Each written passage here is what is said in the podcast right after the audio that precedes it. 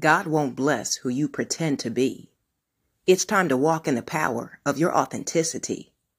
Sincerity is sovereignty, as the expression of self is an abounding liberty. You see, I can't be you, and you can't be me.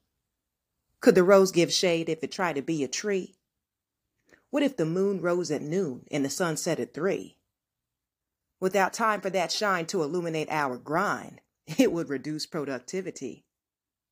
Whatever your part, play it, slay it, and dominate it. And if you're playing someone else's position, vacate it. You were created out of necessity.